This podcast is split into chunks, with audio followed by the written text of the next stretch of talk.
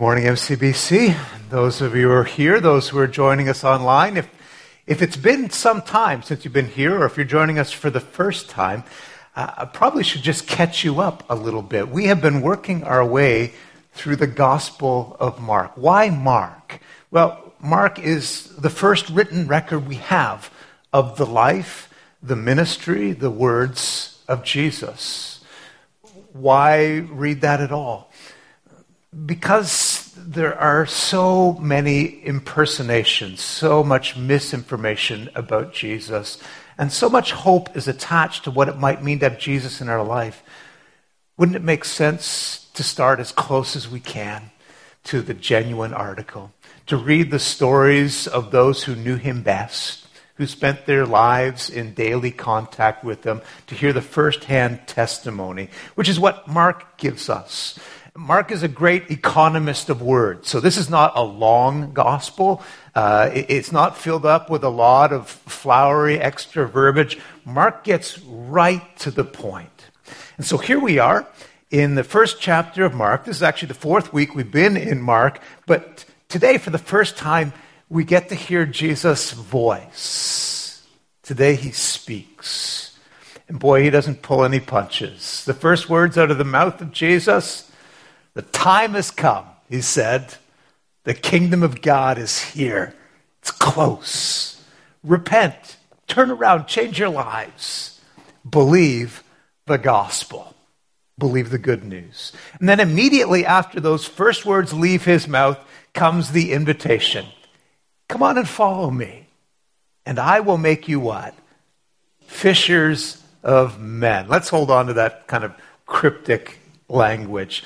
Now, I want us to understand that this is, this is virtually unique in the ancient world. It, no rabbi went out like this recruiting students. That would seem kind of undignified. Rabbis didn't choose their pupils. Pupils sought out a teacher to live under. We do the same thing, right? Every year around, well, kind of right now. A bunch of frantic college and university students start filling out their applications and they put them out there with their best foot forward, hoping that the, the teacher, the college, the institution of their choice will say yes and, and receive them in. It's the, it's the student who looks for the teacher. You, will never find in the, in, in the New Testament world or in the history of the Old Testament wise leaders intentionally going out there and, and recruiting people. You don't see Moses do it or Jeremiah, Ezekiel, Isaiah. Students sought out a rabbi. But, but Jesus is, well, if nothing else, he's humble, but more than just that, he's proactive. This is entirely God's initiative. Even this opening stage where we think, well, uh, I'm going to seek out God. No, it didn't begin that way. It began with, with God seeking out you. This is his initiative. And this, this short little passage where we begin to unpack the call of God. What does it mean to be called, to be invited by God? Uh, I want to take you through four different features of what that call is like. Here's the first it's different. We've already alluded to that. It's profoundly different than anything else that was out there. Not just different, it's drastic. There's something radical about this. And you sense the radicalness even in these opening few verses, where the call comes abruptly, assertively, and the response is immediate. And they left everything behind and they went. It's drastic. But thirdly, it's developmental. It doesn't happen all at once. God doesn't call you and suddenly become complete, ready to go. Even university students have to spend their time in university before they graduate. So it's different, it's drastic, it's developmental.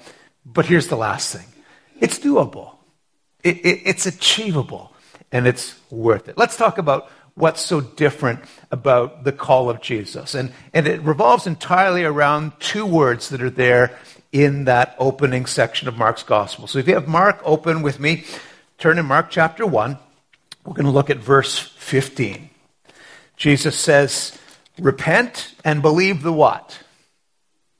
The good news. Good news, another word for the good news is the gospel. He proclaims the gospel. That sounds like kind of a, a churchy word, a religious word. I, I promise you that when, when Jesus used it, it was not. It was a word that had real currency in that world, and it wasn't necessarily meant to be sacred or religious. In fact, it was a compound word. It was two words kind of wedged together. The word, uh, the word we translate gospel is evangel or euangelos um, evangelical, you know that word, evangelize. But it's two words. One is angelos, angel, angel, a messenger or a message. So what is this? This is a message or something being given by a messenger. What kind of message? The little prefix U, E U, which means good. You go to a funeral and somebody that you trust stands up and they give a eulogy, a good word about the person we're honoring. What is this? This is good news. That's what gospel means quite literally. And again, not a religious word. This was a word that was used commonly in society. For example, we have inscriptions that, that we found dating from the same time period. An ancient Roman inscription that starts like this, really striking. This is the beginning of the gospel or the good news about Caesar Augustus not who you thought, right? This is the story of Caesar Augustus. What does it include? His birth, his coronation, and why his coming was good for the world. See, the idea is that, that a gospel is a little bit of news, good news, that is somehow history shaping, and, and that, that could be a source of change and change for the better in the world. So, for example, students of history, you know Greece was invaded by Persia. And in one of the great battles between the Greeks and the Persians, the Battle of Marathon, that's where the race came from, by the way. The Battle of Marathon and the great sea battle of Salamis, when they won those battles, they sent heralds, evangelists, if you like, bearers of the good news and they ran 26 miles from the battle site back to Greece, to Athens, to, to, to, Sparta, to give the good news, the gospel. And here was the gospel. We fought for you, and we won. And now you're free. You're not slaves. You are free. That's what the gospel meant for people who heard that word. The gospel meant something has happened in history, it's been done, and it changes your status, it changes the world forever. That's the word Jesus is using here. Again, not a church word, but a radically world shaping bit of news. And right there, you see a key difference. In fact, the key difference between what it means to be a follower of Jesus and what it means to be an adherent to religion, any religion, or, or maybe even no religion, the absence of religion. Be, because, because everything that, that sort of falls under the banner of religion is basically a kind of advice, if you'd like. Advice for how to live. Most religions say basically, this is how you should live. This is what you should do. This is what you should not do. These are the things that you need to achieve in order to be saved, whatever saved means. The gospel, the good news that Jesus brings, is basically something has already happened in history, it's already been accomplished. This is the life that Jesus lived. This is the reason he died, so that you might be saved. This is not about advice for things that you need to do. This is good news about something that has been done for you. And there's a big difference, isn't it? Like when you stand in front of somebody who's giving advice, it could be great advice, I mean, here's the way you ought to love your family. Here's the integrity with which you ought to conduct yourself at work. Here, here are the moral standards to which we aspire. And, and maybe people can communicate it in a great way. And it's very inspiring. And we hold up some heroes or heroines of the faith who, who've modeled it, and we listen to it. And, and how do you feel after you hear all of it? Inspired, maybe? Yeah. Challenged, maybe? But do you feel your burdens being lifted because of that? Does it feel like the anxiety of life is, is taken away? Do you feel victorious? Of course you don't. Because this isn't an indication that anything has changed. This is just advice on how you ought to live. And maybe if you're good enough at being that person or living that way, then things will work out for you in the end. The gospel is not about how you must live in order to get God to smile on you. The gospel is that something has happened in history. And it's not based on anything you've done in the past, it's based on something that Jesus has done and accomplished for you. You feel the difference? One is a long checklist, and you have to be able to tick off all the boxes and submit it and hope. Hope that application gets through heaven's screening process. The other is a piece of paper on which Jesus has written his own name, and you give that, and it's already been achieved. The second reason why the call of Jesus is so utterly different, this word gospel, the other word that's in there, and it's used twice, is the word kingdom. What does it mean to hear the good news about a kingdom? That, that somehow God is closer now than he has ever been. Well, we've gone back to Genesis a, a couple of times, and it's always a good place to, to, to, to, linger if you want to understand why the good news is so good. Genesis, you see that, that God's desire, God's intent was to build a world that was beautiful and flourishing uh, and perfect in every way that matters. Psychologically perfect. I mean, people lived full, whole lives, socially unspoiled. Relationships were solid. The relationship we have with ourselves, with other people, with God and nature and the, and the physical world. And under or over all of it is this idea that, that God is the source and God is the sufficiency and God holds it together, that God is king.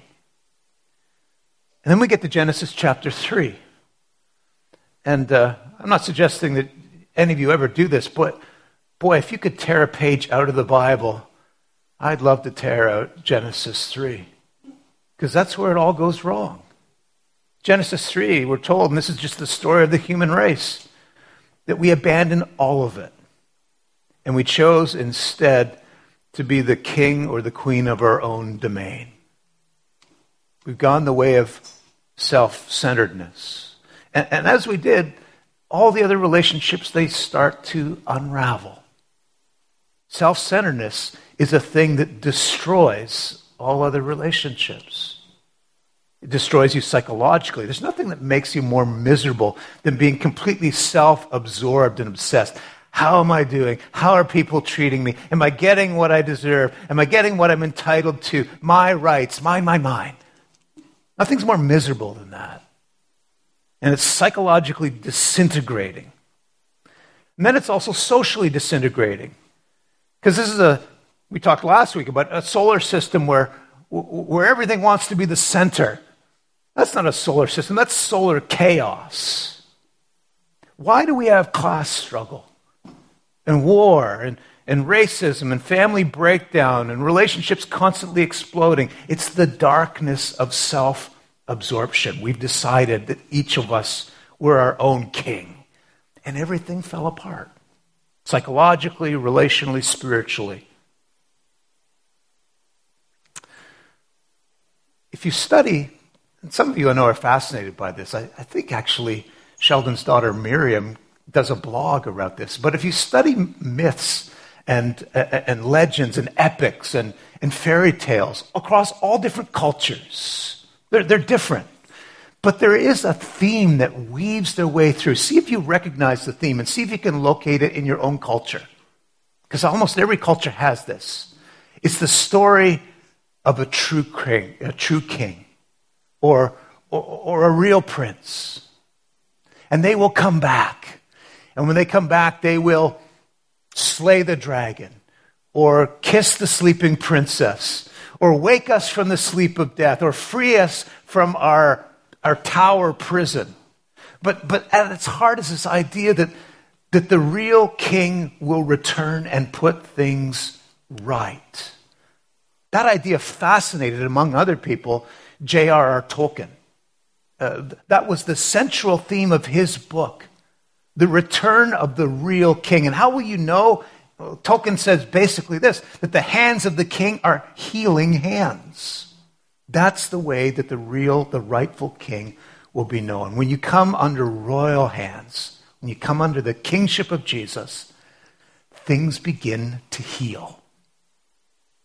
When he came for the first time, Jesus, he comes in humility, he comes with the cross as his destination, and healing begins to flow. The people who, who rub shoulders with him, their, their lives begin to improve. All people the most unexpected of people, people who are cast aside and marginalized. Healing begins to flow. Physical healing, spiritual healing, healing from brokenness and hopelessness and purposelessness. And then the Bible ends with this, this tantalizing promise that when he comes again, the healing will be all encompassing. Fear will be gone. Suffering will be gone tears will be gone. The human race reunified. Poverty gone. Injustice gone. Hunger gone. Disease, death, disfigurement, all gone. And when you get there, this new heaven, new earth, language begins to fail. Questions grow silent. And, and you get the sense that all we're going to be able to say is, home at last. This is what we were made for. Here's what's so different about the message of Jesus and the call of Jesus. Here's what makes the call so different from all other religions or, or, or non religions. The promise held up by religion is that if you do the right things, that you somehow get whisked away from this world and, and taken into whatever grandiose reality you have in mind oneness with the universe, the cessation of consciousness, Valhalla, or uh, whatever it is. Some religions would even say that the, the material world itself is an illusion.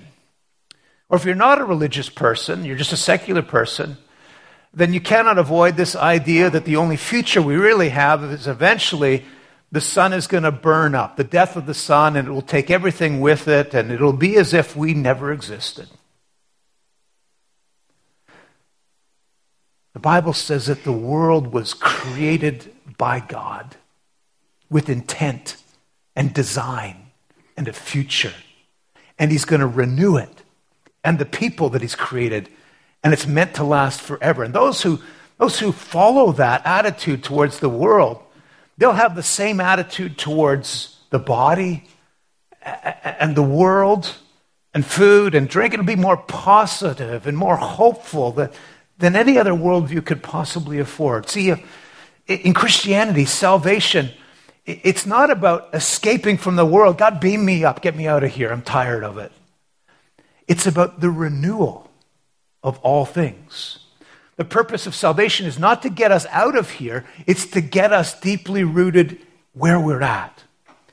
And it's, it's not just the forgiveness of sins. I mean, of course, of course it's that. And it's not just the salvation of the soul, but yes, it's that.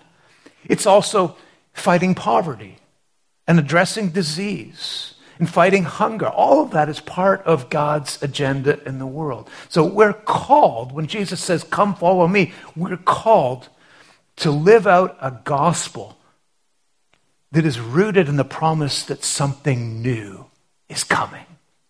The kingdom of God is at hand, and it's different.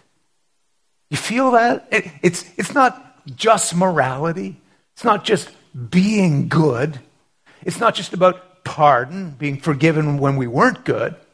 It's not just being whisked away into paradise. It's different. It, it's world affirming. It's, it's you affirming. It's, it's us affirming. It, it, it's absolutely radical. So it's different.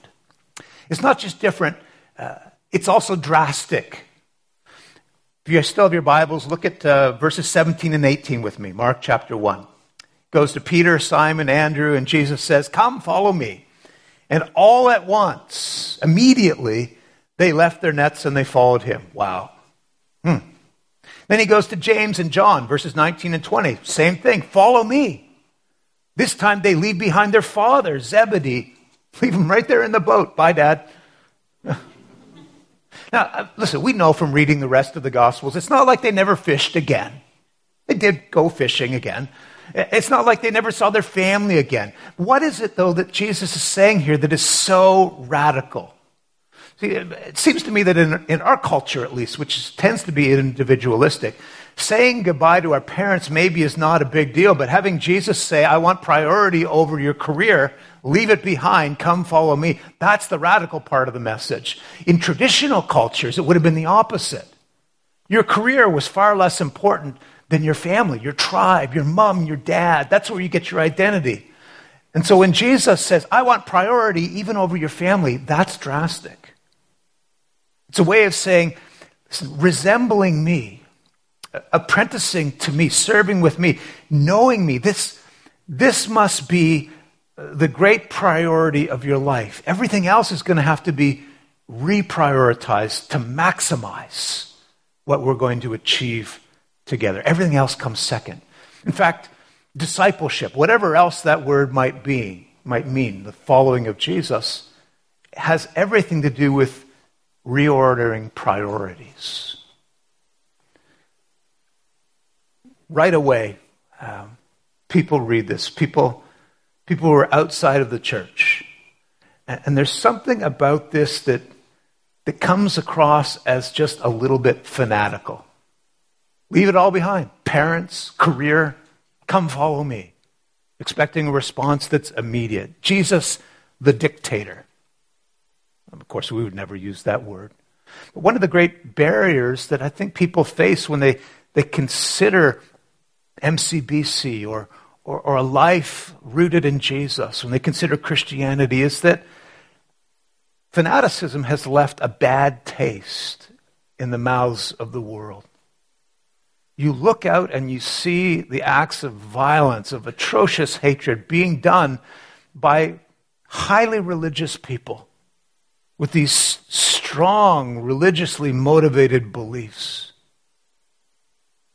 You don't even have to go looking for something that drastic. All of you know, I know, we know somebody in our life who, either personally or by reputation, they're, they're extremely religious they're also extremely self righteous, very unaccommodating, intemperate, almost abusive in the way they relate to other people. I think that is the caricature that a lot of people will carry of religious folk, of Jesus people. If anything, maybe they think of Christianity on a spectrum, but it's not a good spectrum. On the one end are the hypocrites, those who say it but don't do anything to would make you believe that they actually live it. On the other end are the fanatics. Hypocrites, fanatics, again, terrible spectrum. And we think, well, maybe we should just land somewhere in between. We can be the, the moderates. We're not going to overbelieve and overlive, but we're also uh, we're not going to fall victim to the trap of hypocrisy. So it might seem wise to ask, why can't we just live in the middle? You know, moderation in all things. Christianity is st- strong drink. You need to cut it with a little bit of water. You can't just consume it full go. Christians need to lighten up. Is that what Jesus said? Come, follow me. But remember, moderation in all things. Yeah. Jesus is going to answer this for himself. He says something very, very similar to what's here in Mark. Keep your finger in Mark. Turn with me to Luke chapter 14.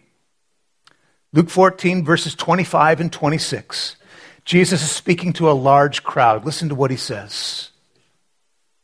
Says, If anyone comes to me, does not hate his father and mother, his wife and children, his brothers and sisters, yes, even his own life, he cannot be his disciple. How moderate is that? You see, if anyone comes to me, if, if, if anyone, this side of the spectrum, that side of the spectrum. There, there's no double standard here. He turns to the crowd and says, I want you to follow me so intensely, so comprehensively, so supremely and emotionally and, and enduringly that all the other attachments in your life, they pale in comparison. I don't think Jesus wants you to go and scream hatred at your parents. But in comparison, priority based to what you have with Jesus, this is going to drift and it, it, it might even look like hatred in comparison. It's just to love less. Uh, but if you say, uh, listen, I'll obey you, Jesus, so long as things are going okay. Uh, I want my career to go right. I want my health to go right. I want my family to be right. If it's not going right, something has obviously gone wrong, either in the message or in you.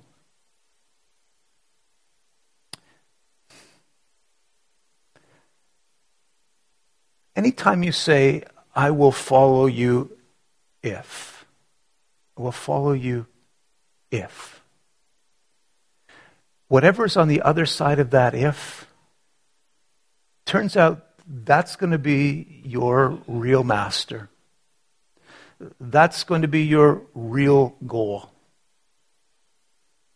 And Jesus won't be hemmed in like that.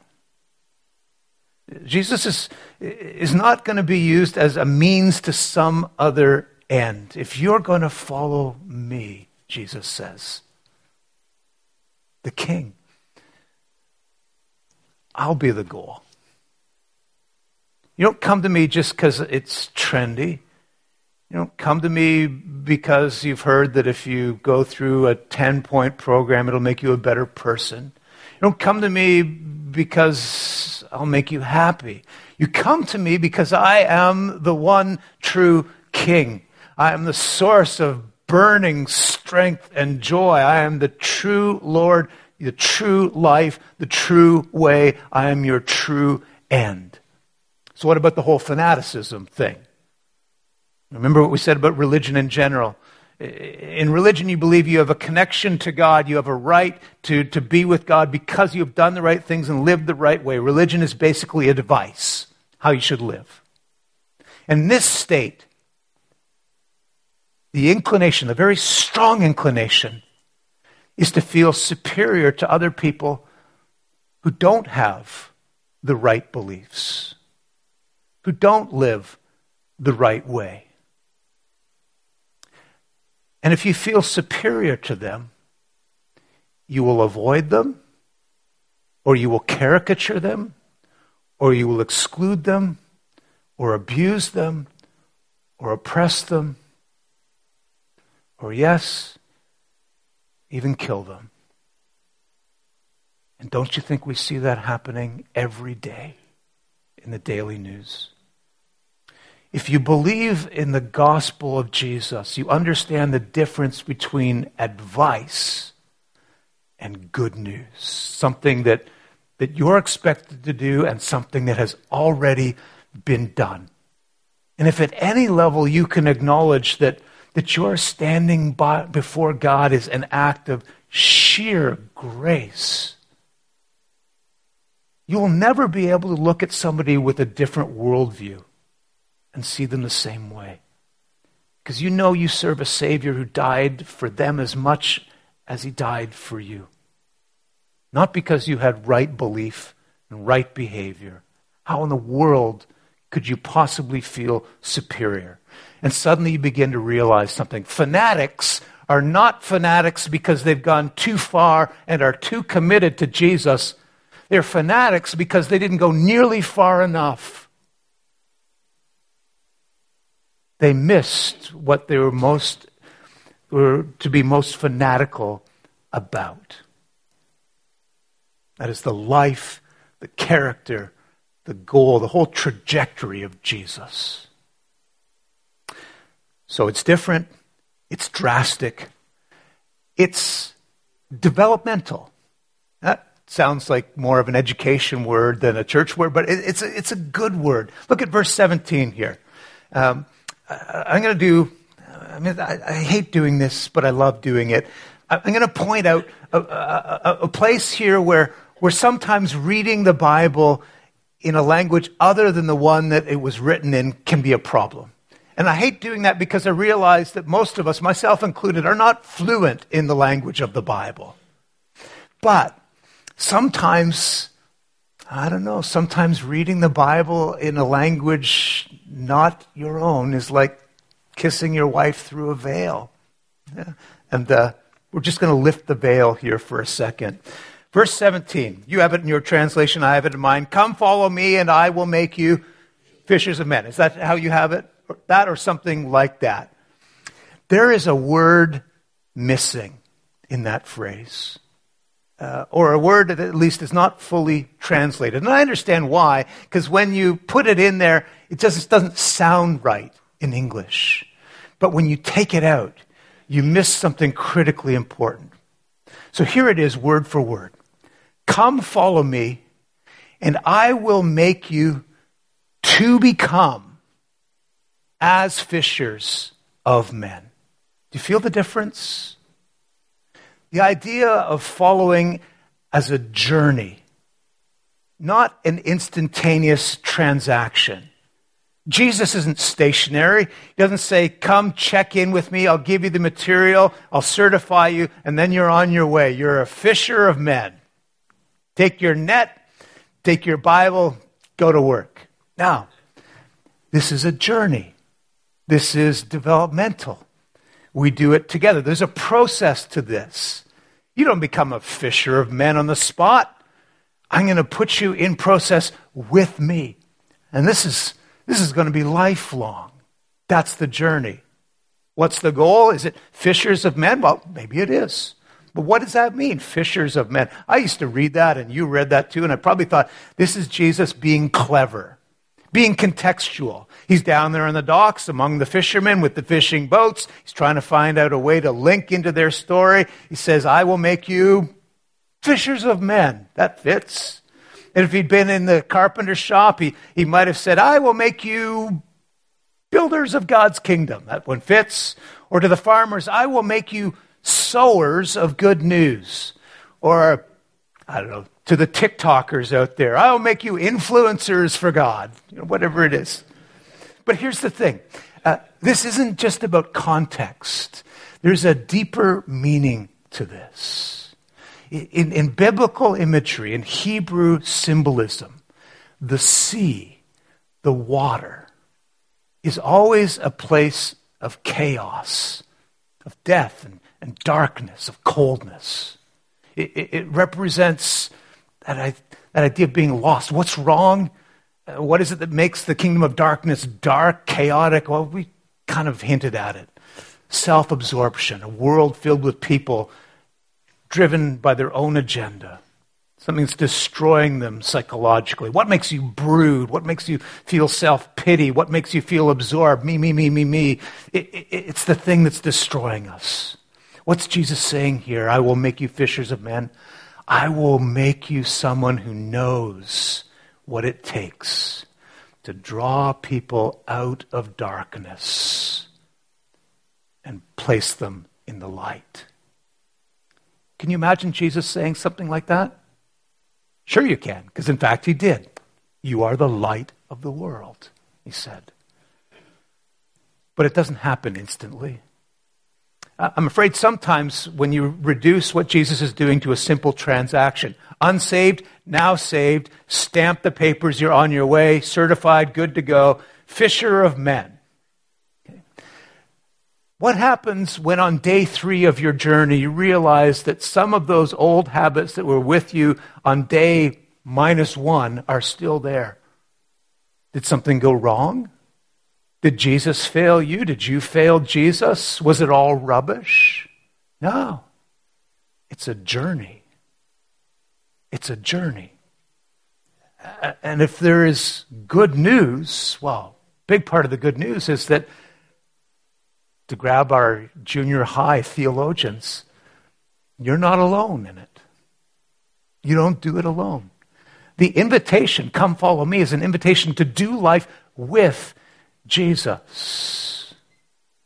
And those Those early disciples, those first fishermen who said yes and set it aside and went with him, they had no idea where Jesus was going to take them. Uh, probably if they did, they might have been a little bit more reluctant to go, but go they did. And within a few months, they were running for their lives, failing, betraying, but, but all of those were experiences through which Jesus was shaping them. They were being developed into fishers of men. When you have when you have that early experience of Jesus in your life and it's rich and it's beautiful,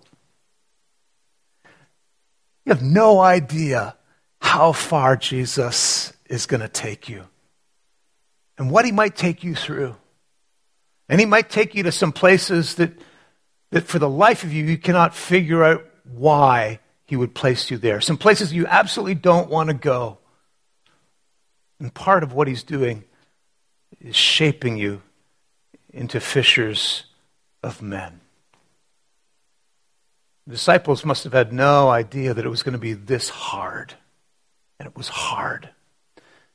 But if your ministry is going to be working in a world where there is darkness, grabbing people and bringing them into light, there's nothing about that that sounds like it ought to be easy.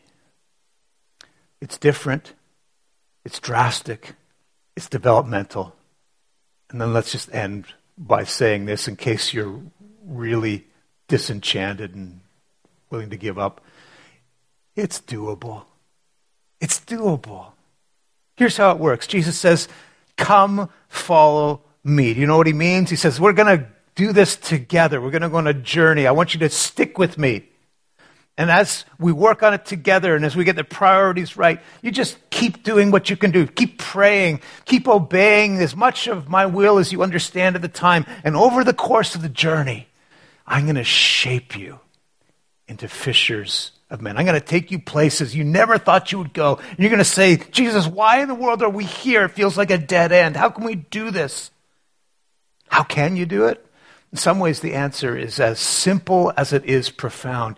You do it because we see that Jesus has done it, and he's going to do it with us. When you see him calling James and John out of their boat, remember, he had already left his father's throne. He left his father's throne above, so free, so infinite his grace. That great line from one of our beautiful hymns. And he's, he's going to, in his own life, plunge headlong into the greatest dead end you can imagine, into the abyss of the cross and, and infinite loss and hell itself. But here's the thing the kingship of Jesus will not crush you. Instead, it's a reminder that he was crushed for you. In the end, what makes it doable, what makes it infinitely worthwhile, is the one that we are doing it with we are following him. And remember, he followed the thread of his life into hell so that you could follow the thread of yours right into his arms. And maybe, just maybe, you get to call some people with you as fishers of men. I invite our worship team to join me on the stage and as we prepare to celebrate the good news, the gospel of Jesus, at this place that he so powerfully and poignantly asked us to remember him. As we do that, let's spend a few minutes in prayer. We thank you, King Jesus, for a call that comes into our life. It wasn't our initiative, it was yours. And God, we thank you that, that the call is to join you, to follow you, not, not just a set of ideas or rules, but to follow you.